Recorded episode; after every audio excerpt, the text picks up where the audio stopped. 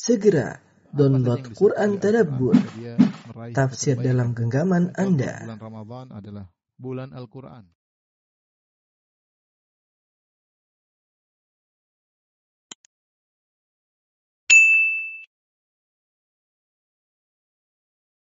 Bismillahirrahmanirrahim. Assalamualaikum warahmatullahi wabarakatuh. Alhamdulillahi ala ihsani wa syukru lahu ala taufiqihi wa amtinani wa asyhadu an la ilaha illallah wahdahu la syarika lahu ta'ziman li sya'ni abduhu wa rasuluhu da'ila ridwani. Allahumma salli alaihi wa ala alihi wa ashabihi wa ikhwani. Ikhwan dan akhwat, rekan-rekan di Oman dan juga para pemirsa yang lainnya. eh, Kita kembali membahas tentang eh, fikih al-asma al-husna. Bagaimana kita berusaha memahami kandungan setiap makna-makna dari nama-nama Allah Subhanahu wa taala. Dan pada kesempatan kali ini kita akan bahas dua nama yang mirip eh, maknanya, itu terkait dengan pensucian Allah dari eh, aib, dari kekurangan, dari hal-hal yang tidak pantas bagi Rabbul Alamin. Dua nama tersebut adalah eh, Al-Quddus wa Subbuh ya. Al-Quddus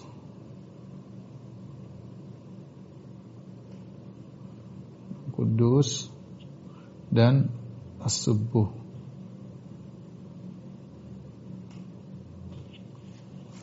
Eh, dua makna ini ya. Eh, para ulama eh, hampir-hampir tidak menyebutkan tentang perbedaan di antara keduanya karena keduanya mengantarkan kepada makna yang sama yaitu keduanya mengantarkan pada makna mensucikan ya mensucikan Allah dari segala kekurangan. Ini secara sederhananya ya. ya. Tapi e, tentunya pasti ada perbedaan di antara keduanya. Ya, kita tahu atau kita tidak tahu. Sebagian ulama berusaha mencoba menyebutkan perbedaan antara Al-Qudus dan As-Subuh. Kenapa? Karena Allah Subhanahu wa taala menggandengkan dua nama tersebut atau Nabi SAW menyebutkan menggandengkan dua nama tersebut dalam beberapa hadis. Di antara ayat-ayat yang menyebutkan tentang eh, Al-Quddus seperti dalam surat Al-Hasyr dan surat Al-Jum'ah ya. Allah Subhanahu wa taala sebutkan ya Al-Quddus di dalam surat Al-Hasyr ya. Eh, Ayat ke eh, 23 ya. Allah berfirman Huwallahu alladzi la ilaha illa huwa al-malikul quddusus salamul mu'minul muhaiminul dan seterusnya. Wallahu alladzi la ilaha illa huwa al-malikul quddus. Kata Allah Subhanahu wa taala Al-Malikul Quddus.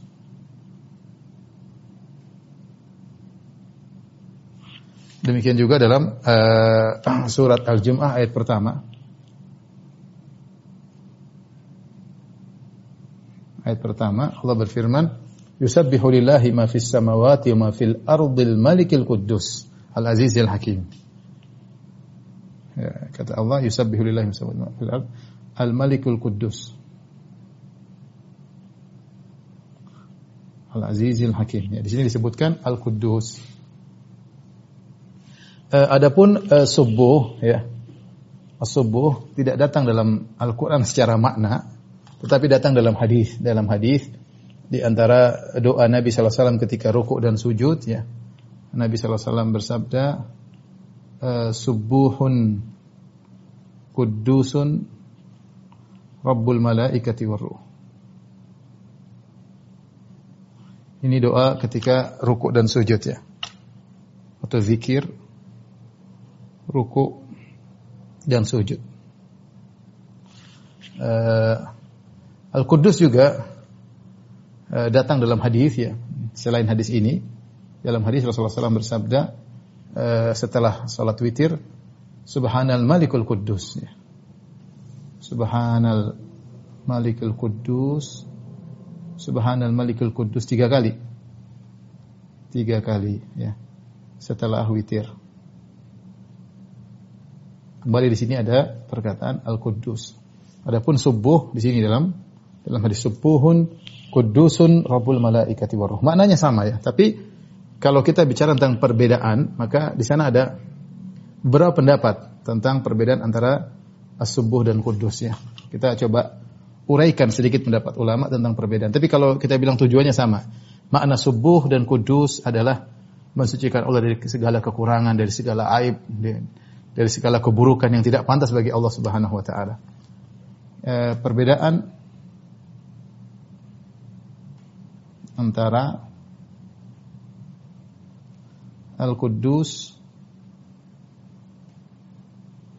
kemudian As-Subuh. Kalau kita boleh bedakan ya. Ya misalnya Al-Quddus diambil dari kata qadasah yang artinya at-taharah. Yang pertama ya diambil dari dari al-qadasah yang dari kata al-qadasah yang maknanya at-taharah. Taharah artinya suci. Jadi Al-Quddus artinya maha suci. Kalau kita mau artikan Al-Quddus sama dengan maha suci. Maha bersih, maha suci ya. Taharah artinya kesucian, kebersihan ya. Maha suci. Ini secara bahasa. Kalau subuh diambil dari sabbaha ya. Tasbih. At-tasbih yang maknanya adalah al-ibad, yang maknanya adalah al-ibad menjauhkan. Yaitu maksudnya menjauhkan Allah dari segala kekurangan ya. Menjauhkan Allah dari segala kekurangan, dari segala kekurangan. Nah, ini secara bahasa ya. Uh, Perbedaan berikutnya disebut oleh para ulama bahwasanya uh, al-Quddus ya uh, subuh hanya hanya untuk Allah Subhanahu wa taala. Hanya untuk disifati kepada Allah.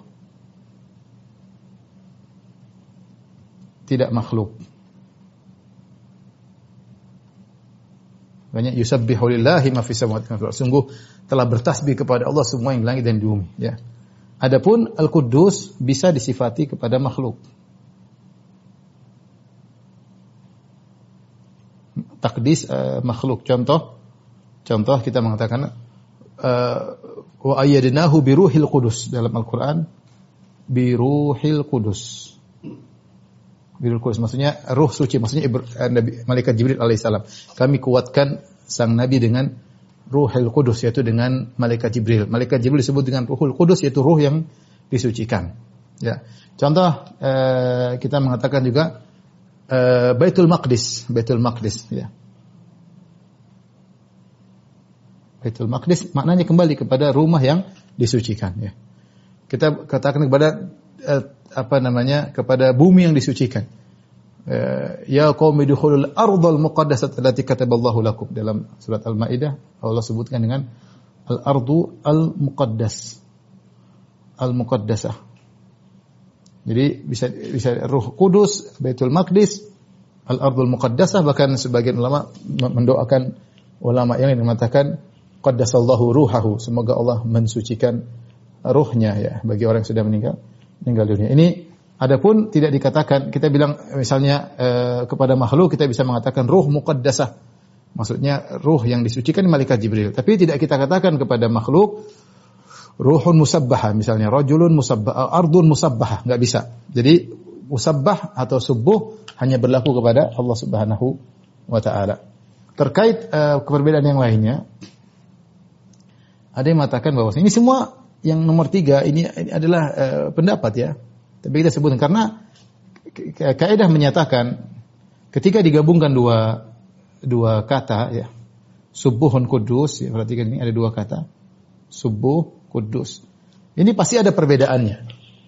Karena eh, tidak mungkin berulang tanpa ada perbedaan ya. Subuh beda dengan kudus. Ketika digandingkan eh, oleh Nabi SAW berarti punya makna masing-masing ya inilah yang saya katakan para ulama berselisih tentang apa sih spesifik antara subuh dengan kudus, perbedaannya apa? Meskipun mereka sepakat maknanya sama. Maknanya adalah mensucikan Allah dari segala kekurangan, dari segala uh, hal yang tidak pantas bagi Allah Subhanahu wa taala.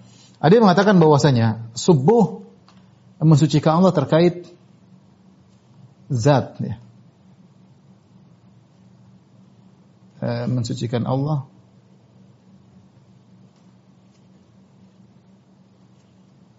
terkait zat Allah. Yaitu Allah tidak punya anak, Allah tidak zat Allah maha suci, tidak berbilang, Allah maha esa, itu eh, kaitannya dengan tasbih atau subuh. Ya. Uh, adapun takdis mensucikan Allah terkait dengan perbuatannya.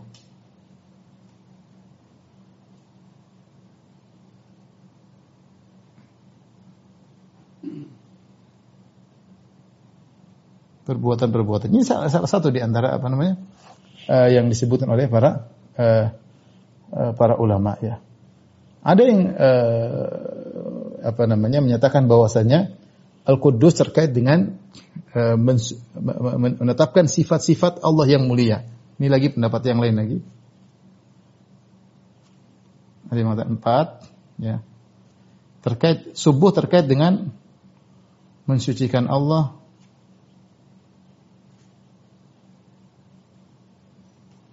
dari sifat-sifat yang tidak pantas atas tuduhan tuduhan uh, atau perkataan orang-orang musyrik.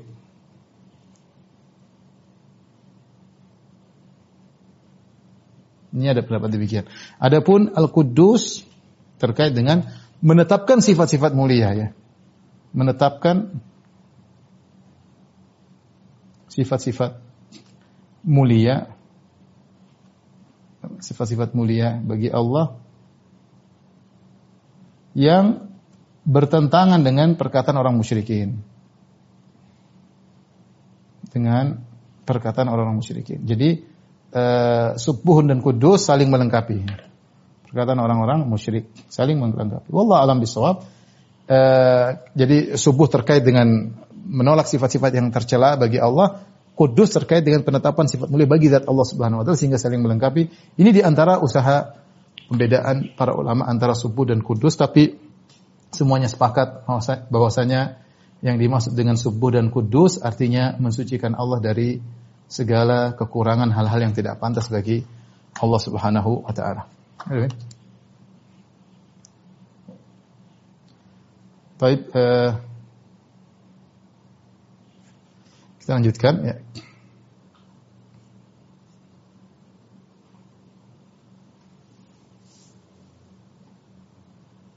Dan ini yang perkataan terakhir ini atau perbedaan yang keempat ini ini disyaratkan oleh Ibnu Jarir At-Tabari rahimahullah ketika beliau menafsirkan firman Allah dalam surat Al-Baqarah 30 ya wa qala rabbuka lil malaikati inni ja'ilun fil ardi khalifah Qalu ataj'alu fiha may yufsidu fiha wa yasfiku dima wa nahnu nusabbihu bihamdika wa nuqaddisu lak. Qala inni alamu ma la ta'lamun. Tatkala Rabbmu berkata kepada para malaikat, ini ja'ilun fil ardi khalifah. Aku akan menciptakan di atas muka bumi khalifah, yaitu uh, apa namanya penghuni bumi, yaitu Adam alaihissalam dan keturunannya. Maka malaikat bertanya, "Qalu ataj'alu fiha may yufsidu fiha wa yasfiku dima?" Ya Rabb, Ya Rob kami, apakah engkau akan menciptakan di atas muka bumi makhluk yang melakukan kerusakan di atas muka bumi, wa dima dan akan menumpahkan darah, yaitu akan terjadi bunuh-bunuhan. Wa nahnu nusabbihuka wa nahnu bihamdika wa nuqaddisu Sementara kami selalu bertasbih kepada engkau dan selalu mentakdis engkau. Di sini lihat Allah menggandengkan antara tasbih dengan takdis. Malaikat mengatakan uh, apa perlunya menciptakan Adam sementara kami senantiasa mentasbihmu dan selalu mentakdismu. Ya, itu sebuah kudus. Maka Ibnu Jarir atau Bari ketika menafsirkan ayat ini tentang uh, tasbih dan takdis yang dilakukan oleh malaikat, beliau berkata, "Ai nunazzihuka wa nubri'uka mimma yudhifuhu ilaika ahlu syirki bika." Yang dimaksud dengan tasbih itu kami mensucikan engkau dan kami membuat engkau berlepas diri dari semua sifat-sifat yang disadarkan oleh orang musyrikin kepada engkau. Ya, ini makna nusabbihu, nusabbi wa nusabbihu bihamdik. Ya, kami mensucikan engkau. Di sini terkait dengan sifat-sifat yang tidak layak yang disandarkan orang musyrikin kepada Allah, kami bersihkan. Ini tasbih. Karena tasbih maknanya ibad, menjauhkan. Itu menjauhkan Allah dari sifat-sifat yang tidak yang tidak layak seperti punya anak, seperti letih, seperti capek, ya, seperti ngantuk apa segala yang dituduhkan oh, seperti punya anak, seperti punya pasangan, kami bersihkan engkau ya Allah dari sifat-sifat yang dituduhkan orang musyrikin kepada engkau. Ini tasbih. Adapun yang dimaksud dengan takdis karena takdis secara bahasa dia dari kesucian wa nuqaddisu lak dan kami mentakdis engkau ya Allah maksudnya nan subuka ma huwa min sifatika at-tahara min al-adnas dan maksudnya kami mensifati engkau menyandarkan kepada engkau sifat-sifat engkau yang suci dari segala kotoran ya jadi di sini ada perbedaan Ibnu Jarir At-Tabari uh, beliau detail dan beliau ingin membedakan bahwasanya tasbih terkait dengan menghilangkan Allah dari tuduhan-tuduhan tidak benar. Tasbih, eh, takdis terkait dengan menetapkan sifat-sifat mulia bagi Allah yang tidak layak yang tidak yang bertentangan dengan tuduhan-tuduhan tadi. Jadi saling saling melengkapi. Ini uh, perbedaan yang disebutkan oleh atau diisyaratkan oleh Ibnu Jarir At-Tabari rahimahullahu taala. Tentunya ada perbedaan yang lain tapi ini sekedar gambaran wawasan bagi kita. Intinya tasbih dan takdis tujuannya adalah membersihkan Allah dari segala Eh, sifat-sifat uh, aib yang tidak pantas bagi Allah Subhanahu wa taala ya. Taib, uh, macam-macam tasbih dan takdis Allah disucikan dari apa saja?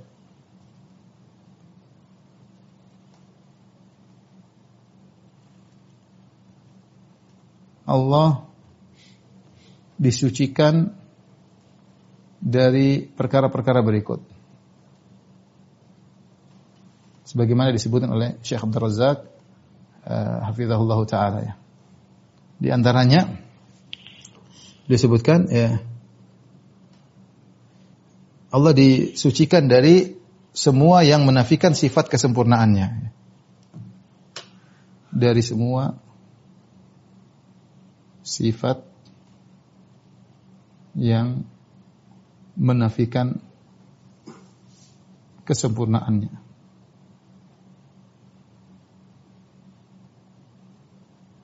sifat-sifatnya. Contoh, contoh. Ya kita tahu bahwasanya Allah memiliki sifat maha berilmu. Maha berilmu.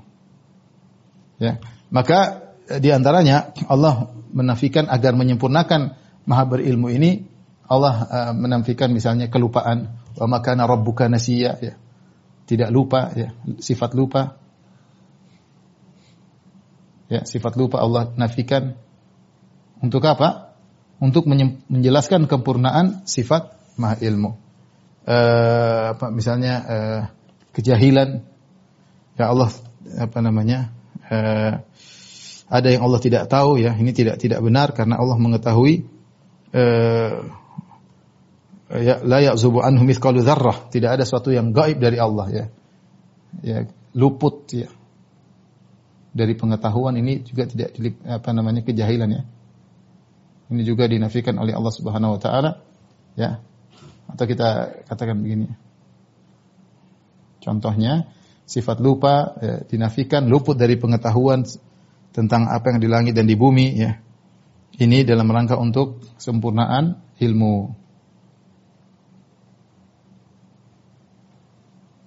Ini contoh.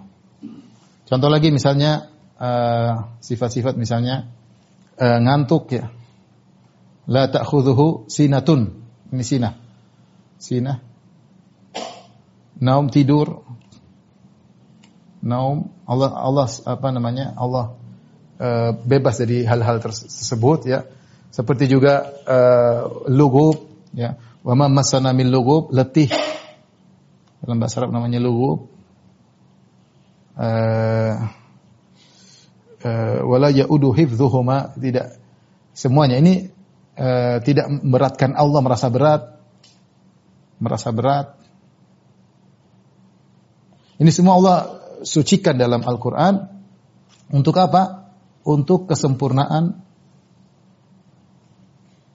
Maha hidup Allah dan Maha subhan apa? Al-Hayyu Al-Qayyum. Karena kalau Allah Maha hidup maka di antara juga apa namanya kematian misalnya ya. Al-maut ya. kematian ya ini juga dinafikan karena bertentangan dengan al-hayy ya. ya. Alladzi la yamut. Kata Allah dialah Tuhan yang tidak mati. Adapun makhluk seluruhnya adalah mati. Jadi dinafikan sifat mati, tidur, letih, ya, capek, ya, ini semua untuk menetapkan kesempurnaan al-hayyu al-qayyum. Demikian juga misalnya dinafikan eh, al-walad anak ya. Al-walad Allah tidak punya anak, lam yakun uh, kul ahad, lam yalid wa lam yulad ya. Apa namanya? Uh, bapak atau ibu. Ya. Ini juga dinafikan dari Allah Subhanahu wa taala. Allah mengatakan lam yalid wa lam yulad. Kemudian sahibah pasangan. Ya, sahibah dalam Al-Qur'an.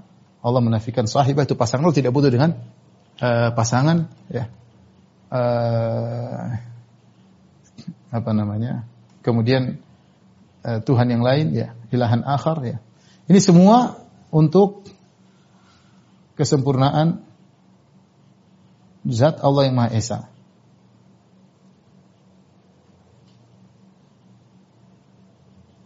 karena kalau Allah punya anak maka anaknya akan mirip dengan Allah Subhanahu wa taala dan kalau Allah punya ayah atau ibu berarti Allah akan sama dengan ayah dan ibunya.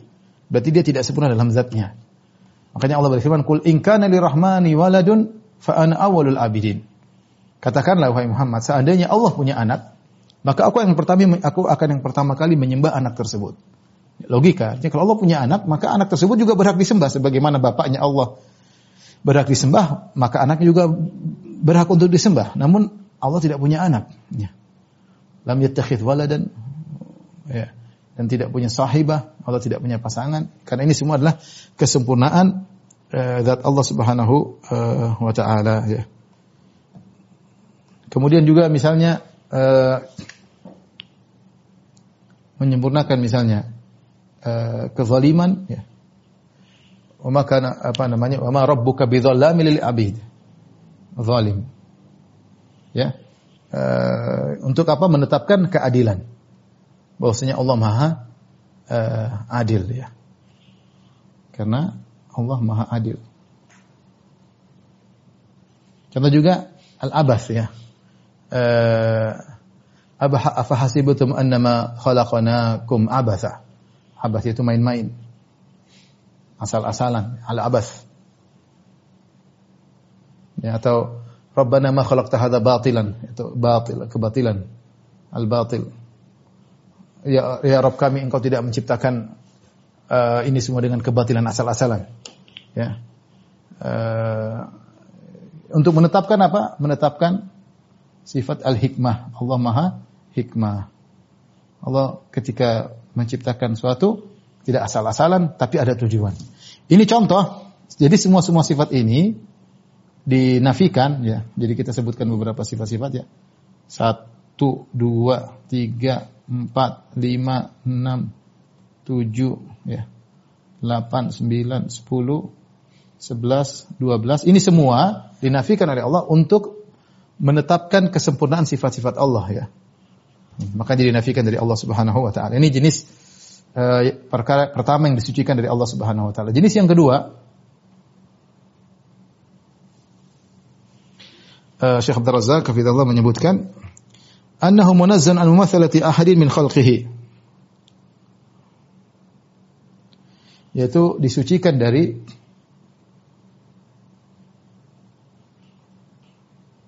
dari uh, adanya makhluk yang menyamainya.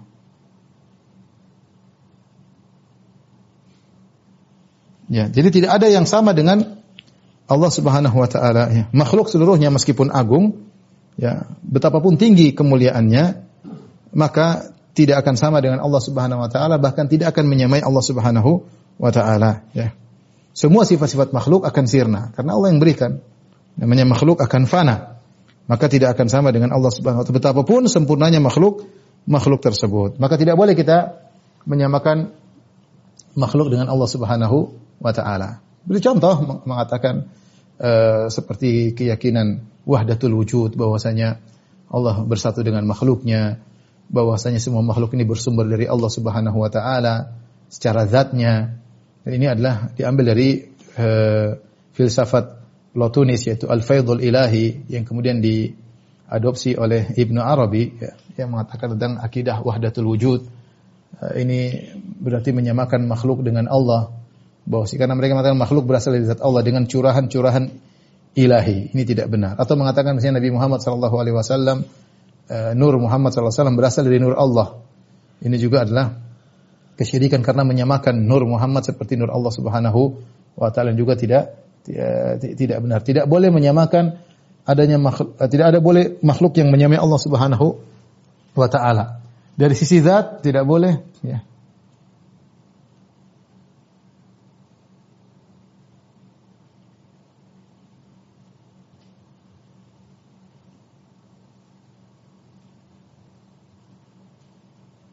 Tadi seperti contohnya, eh, contohnya tadi apa? Nur Muhammad misalnya ini sebagaimana diyakini oleh sebagian orang bahwasanya Nur Muhammad berasal Allah Subhanahu wa taala dalam hadis palsu. Sudah kita jelaskan dalam pembahasan juga di kajian kawan-kawan di Oman. Uh, demikian juga contohnya uh, wahdatul wujud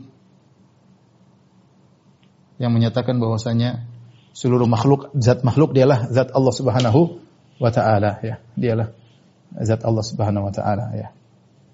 Uh, sebagaimana perkataan Ibnu Arabi war rabbu abdun wal abdu rabbun Ya laita syi'ri manil mukallaf. Hamba adalah Tuhan, Tuhan adalah hamba. Ini apa menyamakan? Anda benar ini. Ini dari uh, berasal dari filsafat uh, Pulau Tunis itu Al-Faidul Ilahi yang kemudian diikuti oleh Farabi kemudian diikuti oleh uh, Ibnu Arabi ya. Kemudian juga dari sisi uh, dari sisi sifat atau sifat atau yaitu misalnya uh, disembah juga ini tidak boleh ikut disembah. Ini juga bentuk ke kesyirikan ya. Ini juga tidak boleh. Kita harus mensucikan Allah dari hal ini semua. Tidak ada yang berhak disembah kecuali Allah semata. Karena makhluk lemah. Makhluk diciptakan. Bagaimana makhluk yang diciptakan kemudian berhak untuk disembah. Makanya ketika Nabi Muhammad SAW meninggal dunia, Umar ketika itu sangat bersedih ya. Maka datang Abu Bakar radhiyallahu bahkan Umar seakan-akan mengingkari Rasulullah SAW meninggal dunia. Dia seakan-akan tidak percaya bahwasanya Rasulullah SAW telah meninggal dunia. Maka Abu Bakar radhiyallahu anhu yang lebih faqih daripada Umar bin Khattab radhiyallahu anhu mengingatkan bahwasanya Rasulullah SAW sudah meninggal dunia karena dia manusia, karena dia makhluk. Kata Abu Bakar radhiyallahu taala anhu, "Man kana ya'budu Muhammadan fa inna Muhammadan qad mat." Siapa yang menyembah Muhammad maka Muhammad telah mati. Wa man kana ya'budullah Fa inna Allah hayyun la yamut. Siapa yang menyembah Allah maka Allah adalah maha hidup dan tidak bakalan mati. Artinya Muhammad tidak berhak untuk disembah. Kenapa tidak berhak disembah? Karena dia adalah mati. Ya, semua yang mati tidak berhak untuk disembah. Adapun Allah Subhanahu wa taala berhak untuk disembah ya.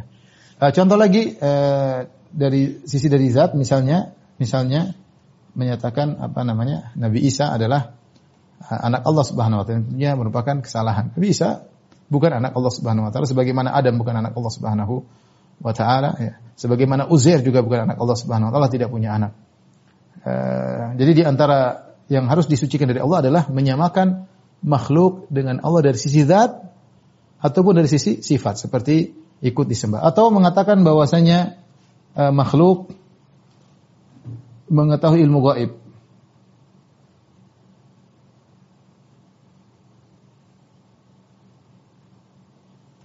ilmu gaib seperti Allah Subhanahu wa taala juga tidak diperbolehkan karena tidak ada yang tahu ilmu gaib kecuali Allah Subhanahu wa taala. Nabi Sulaiman yang begitu hebat tidak tahu ilmu gaib dan Nabi Muhammad SAW tidak tahu juga ilmu gaib kecuali sekedar yang diberitahu oleh Allah Subhanahu wa taala ya. Makanya eh, Allah mengatakan laisa kamitsli syai' wa huwa samiul basir. Sungguhnya Allah tidak ada yang menyerupainya dan dia Maha melihat lagi Maha uh, uh, mendengar ya.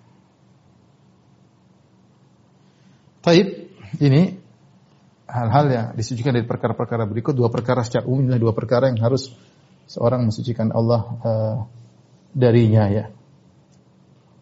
Taib ikhwan dan akhwat yang dirahmati oleh Allah Subhanahu wa taala. Uh, yang perlu diperhatikan ini sudah ada perkataan indah dari Ibn Rajab Al-Hambali rahimahullahu taala dinukil oleh Syekh Abdul Razak uh, hafizahullah taala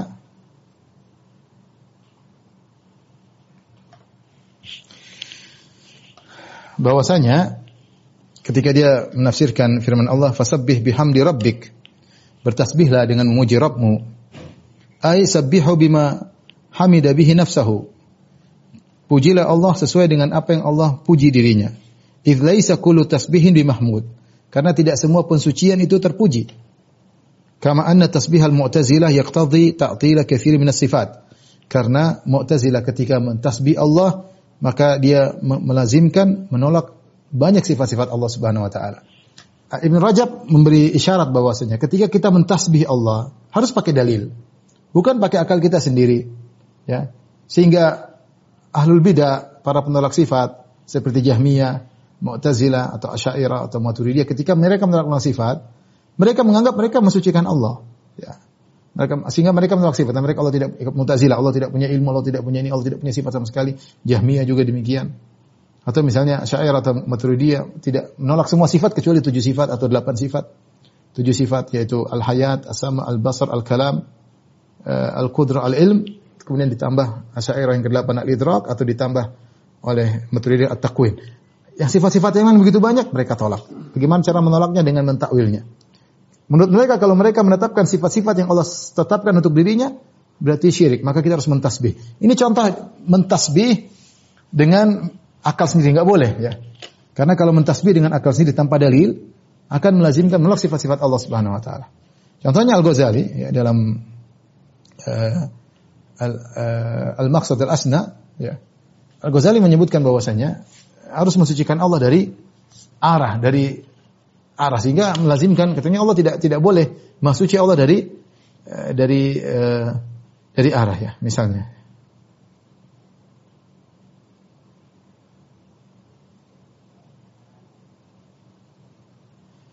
uh, seperti dia mengatakan ya al-munazzah an kulli wasfin yudrikuhu his bahwasanya Allah itu maksudnya dari segala yang bisa ditangkap oleh indera. Jadi tidak boleh Allah ditangkap dengan indera. Terus gimana? Gimana melihat Allah? Nggak ditangkap dengan indera mata. Padahal Nabi SAW mengatakan uh, apa namanya? In, innakum satarawna rabbakum yaumal qiyamati iyanan dengan muayyan. Sesungguhnya kalian akan melihat Rabb kalian dengan mata kalian. Ini jelas hadisnya terlalu banyak. Jadi kita tidak boleh juga mentasbih dengan akal kita sehingga bertentangan dengan uh, apa namanya dalil-dalil yang ada ya. Uh, tentunya kita mentasbih sesuai dengan uh, dengan dalil yang ada. Asy'ariyah memang tidak boleh kita mengatakan Allah di arah tertentu. Akhirnya mereka menolak uh, sifat Allah Maha Tinggi ya, dengan logika mereka. Ya, karena kalau Allah begini, begini, begini, logika mereka ya. Karena mereka mentasbih Allah dahulu dengan makhluk. Kalau makhluk yang begitu maka begitu, maka Allah juga tidak boleh begitu. Padahal kita tidak boleh menyamakan Allah dengan makhluk. Jadi mereka menolak sifat-sifat tersebut karena mereka mentasbih Allah dengan makhluk dahulu. Ketika terbayangkan kalau Allah begini seperti makhluk baru mereka tolak. Padahal Allah tidak seperti yang mereka uh, bayangkan. Ini sudah sering kita bahas. Jadi intinya mentasbih pun tidak boleh sembarangan, harus dengan ala al-husunnah, bukan mentasbih alanya ala uh, metode Mu'tazilah atau Jahmiyah dan yang lainnya ya. Tapi di antara faedah-faedah uh, yang bisa kita ambil dari dua sifat ini ya. Ya. Di antaranya disebutkan Ibnu Qayyim rahimahullah taala dalam uh, Zadul Ma'ad ya, dengan bahasan yang sangat panjang yaitu menjauhkan diri dari berburuk sangka kepada Rabbul Alamin. Ya, karena kalau kita berburuk sangka, kita menempelkan keburukan kepada Allah. E, konsekuensi dari mentasbih Allah, mentakdis Allah, konsekuensi nama Allah subuhun kudus, yaitu tidak boleh berburuk sangka kepada Allah. Kita tahu bahwasanya apa yang Allah tetapkan, apa yang Allah ciptakan, apa yang Allah gariskan, semuanya pasti di balik itu ada hikmah yang tidak kita ketahui. Tidak boleh kita buruk sangka. Siapa buruk sangka, berarti dia menempelkan keburukan. Bisa jadi Allah tidak ngerti berarti makanya dia buruk sangka atau Allah salah menetapkan berarti dia buruk sangka. Ya. Dan ini tercela. Allah mengatakan ya dzunnuna billahi ghairal haqqi dzannal jahiliyah. Mereka berprasangka kepada Allah tanpa persangkaan yang benar, ini persangkaan orang jahiliyah. Kalau kita yakin Allah Maha sempurna dan Allah jauh dari segala kekurangan, Allah jauh dari segala aib, Allah jauh dari kejahilan, dari kezaliman, maka tidak boleh kita berburuk sangka. Karena semua yang Allah tetapkan pasti sesuai pada tempatnya. Karena dia hakim. Dan dia maha adil, dia maha bijak. Maka eh, konsekuensi dari tasbih dan takdis, kita menjauh dari namanya sikap buruk sangka. Demikian juga di antara konsekuensi dari kita meyakini Allah subuh dan kudus, maha suci dari segala kekurangan, yaitu tidak boleh kita ber, apa namanya menolak untuk berhukum dengan syariat Allah Subhanahu wa taala. Ya, karena Allah yang menurunkan syariat tersebut, Allah yang menciptakan makhluk, Allah yang menciptakan bumi, Allah yang mengatur zaman, Allah yang mengatur segala kondisi sampai hari kiamat dan Allah yang menurunkan hukum yang pantas bagi manusia sampai hari kiamat kelak. Nah, ketika seorang menolak untuk berhukum kepada hukum Allah dengan banyak alasan mengatakan hukum ini sudah tidak relevan lagi, yang menunjukkan dia menyandarkan keburukan kepada Allah. Berarti seakan-akan Allah tidak tahu tentang masa depan. Seakan-akan Allah kurang becus menurunkan hukum yang relevan bagi manusia sampai hari kiamat kelak. Ya, jadi konsekuensi dari subuh dan kudus harus tunduk kepada hukum Allah Subhanahu wa taala, tahakum ila syar'illah. Ya, bukan bukan mencari hukum-hukum jahiliyah. Apa hukmal jahiliyah bukun? Apakah mereka mencari hukum jahiliyah? Mereka meninggalkan hukum Allah. Hukum yang diciptakan oleh yang maha sempurna, yang tidak ada kekurangan sedikit pun, yang dia subuh dan kudus, Diturunkan hukum, kemudian ditinggalkan oleh manusia, kemudian memilih hukum yang dibuat oleh manusia yang tidak subuh dan tidak kudus. Yang penuh dengan kekurangan, yang penuh dengan kejahilan, yang tidak tahu masa depan. Apalagi kemudian dia sendiri yang membuat hukum. Dia mau menyaingi hukum yang diciptakan atau diturunkan oleh Tuhan dengan dengan menyaingi dengan hukum proyek apa produk dia sendiri. Bagaimana mau disamakan produk manusia yang penuh kekurangan dengan produk Allah, hukum Allah yang maha sempurna, yang jauh dari segala uh, kekurangan ya. Makanya ketika uh, orang-orang Nasara mengikuti hukum-hukum uh, ruhban dan uh, uh, rahib ya, ahbar mengikuti hukum-hukum yang ditetapkan oleh pendeta-pendeta mereka dan meninggalkan hukum Allah, maka Allah tegur. Kata Allah dalam surat Taubah ayat 31, "Ittakhadhu ahbarahum wa ruhbanahum arbaban min dunillah." Mereka menjadikan pendeta-pendeta mereka dan ahli-ahli ibadah mereka sebagai Tuhan-Tuhan selain Allah. Wal Masih bin Maryam. Dan mereka menjadikan Al-Masih juga Tuhan-Tuhan selain Allah. Wa ma umiru illa liya'budu ilahan wahida. Padahal mereka tidak diperintahkan kecuali hanya beribadah kepada Tuhan yang Esa. La ilaha illa huwa. Tidak ada sembahan yang berhak disembah kecuali Allah. Subhanahu amma yusyrikun. Maha suci Allah dari segala kesyirikan yang mereka lakukan. Allah sifati menjadikan pendeta-pendeta sebagai tandingan-tandingan selain Allah dijelaskan dalam hadis Adi bin Hatim yaitu dengan menghalalkan apa yang mereka halalkan, menghalalkan yang haram karena dihalalkan oleh para pendeta atau mengharamkan yang halal karena diharamkan oleh pendeta. Jadi mengikuti pendeta. Ini berarti menjadikan mereka tandingan bagi Allah. Meninggalkan hukum Allah dan mengikuti hukum para pendeta atau para ahli ibadah mereka, maka Allah tutup ayat tersebut dengan mengatakan subhanahu amma yusyrikun. Maha suci Allah dari kesyirikan yang mereka lakukan.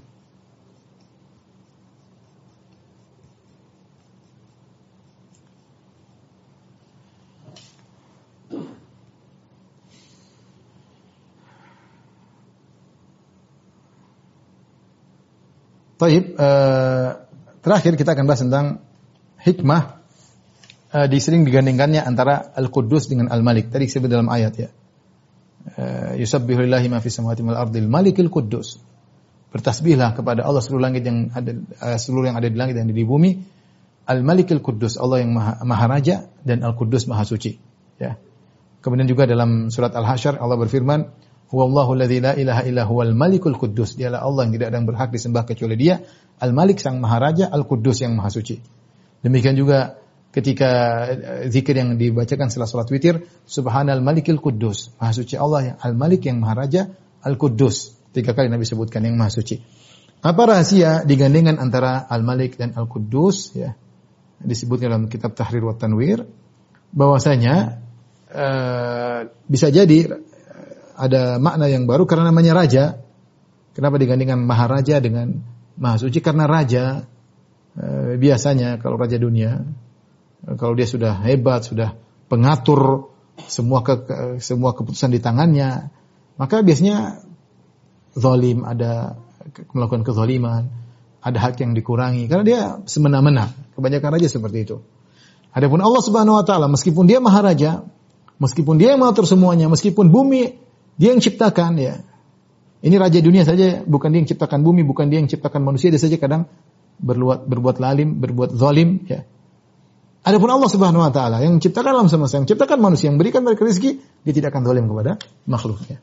Tidak Makanya Allah digandengkan antara Al-Malik, Maharaja dengan Al-Quddus artinya Allah Maha Raja dan tidak berbuat zalim, tidak sebagaimana raja-raja yang ada baru diberikan sedikit kekuasaan, kekuasaan yang terbatas itu pun sudah berbuat zalim semena-mena. Ya, padahal bumi bukan mereka ciptakan, rakyat mereka bukan mereka yang ciptakan, tapi mereka sudah berani untuk semena-mena berbuat tidak adil dalam hukum-hukum yang mereka keputusan-keputusan yang mereka tetapkan. Adapun Allah yang menciptakan manusia, menciptakan seluruh rakyat, menciptakan alam semesta, dia tidak berbuat zalim kepada makhluknya sama sekali. Demikian uh, ikhwan dan akhwat yang Subhanahu wa taala apa yang bisa kita sampaikan. Demikian saja yang saya sampaikan karena waktu sudah selesai. Insyaallah kita lanjutkan di kesempatan yang lain.